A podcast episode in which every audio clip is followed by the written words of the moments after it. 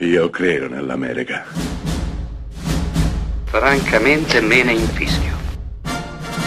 Io sono tuo padre. Anna Nishimasa. Rimetta a posto la candela. Rosa bella.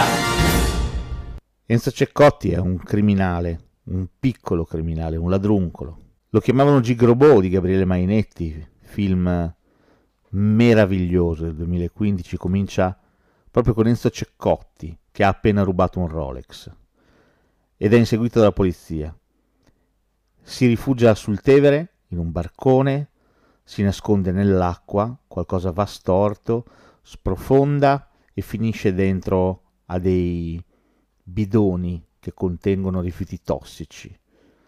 Come nella miglior tradizione del superhero movie, si sveglierà il mattino successivo trasformato in un supereroe, un uomo fortissimo, e la prima cosa che farà sarà quella di andare a strappare un bancomat e cercare di arricchirsi, perché Enzo Ceccotti è, come ho detto, un ladruncolo, un uomo che non crede nell'umanità, non crede nel prossimo, perché non ha ricevuto nulla dalla vita.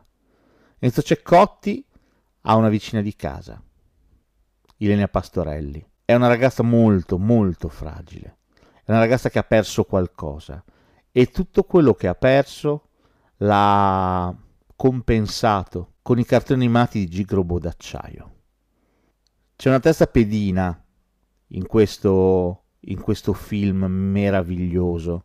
Fabio Canizzaro, lo zingaro, lo zingaro che vuole prendersi Roma, lo zingaro che vuole essere un divo, lo zingaro che viene da amici di Maria De Filippi e, e vuole, vuole essere al centro dell'attenzione. E quando lo zingaro incrocia la strada di, di Ceccotti, che è super forte, è potente, vuole essere esattamente come lui.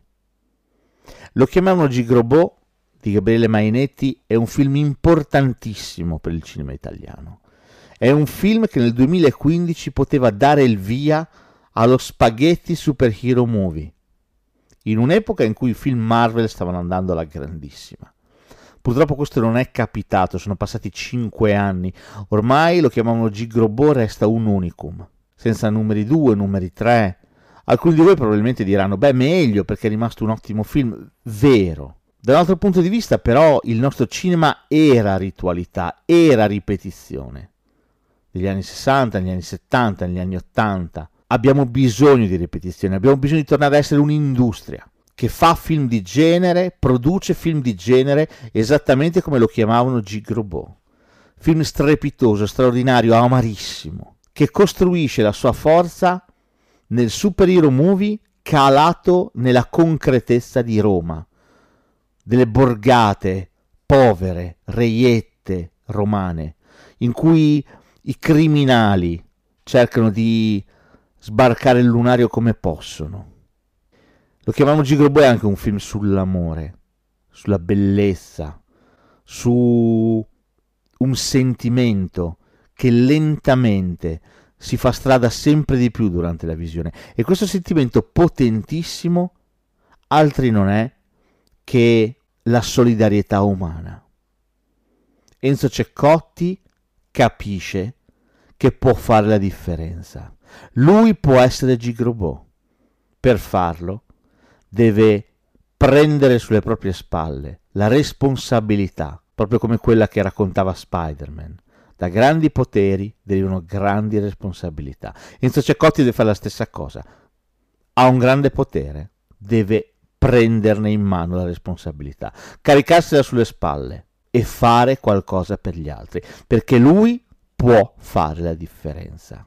Film enorme, lo chiamavano Jeeg Robot, enorme, bellissimo. Storia di supereroi, di donne in pericolo, di ingenuità, d'amore, di speranza e di fallimento.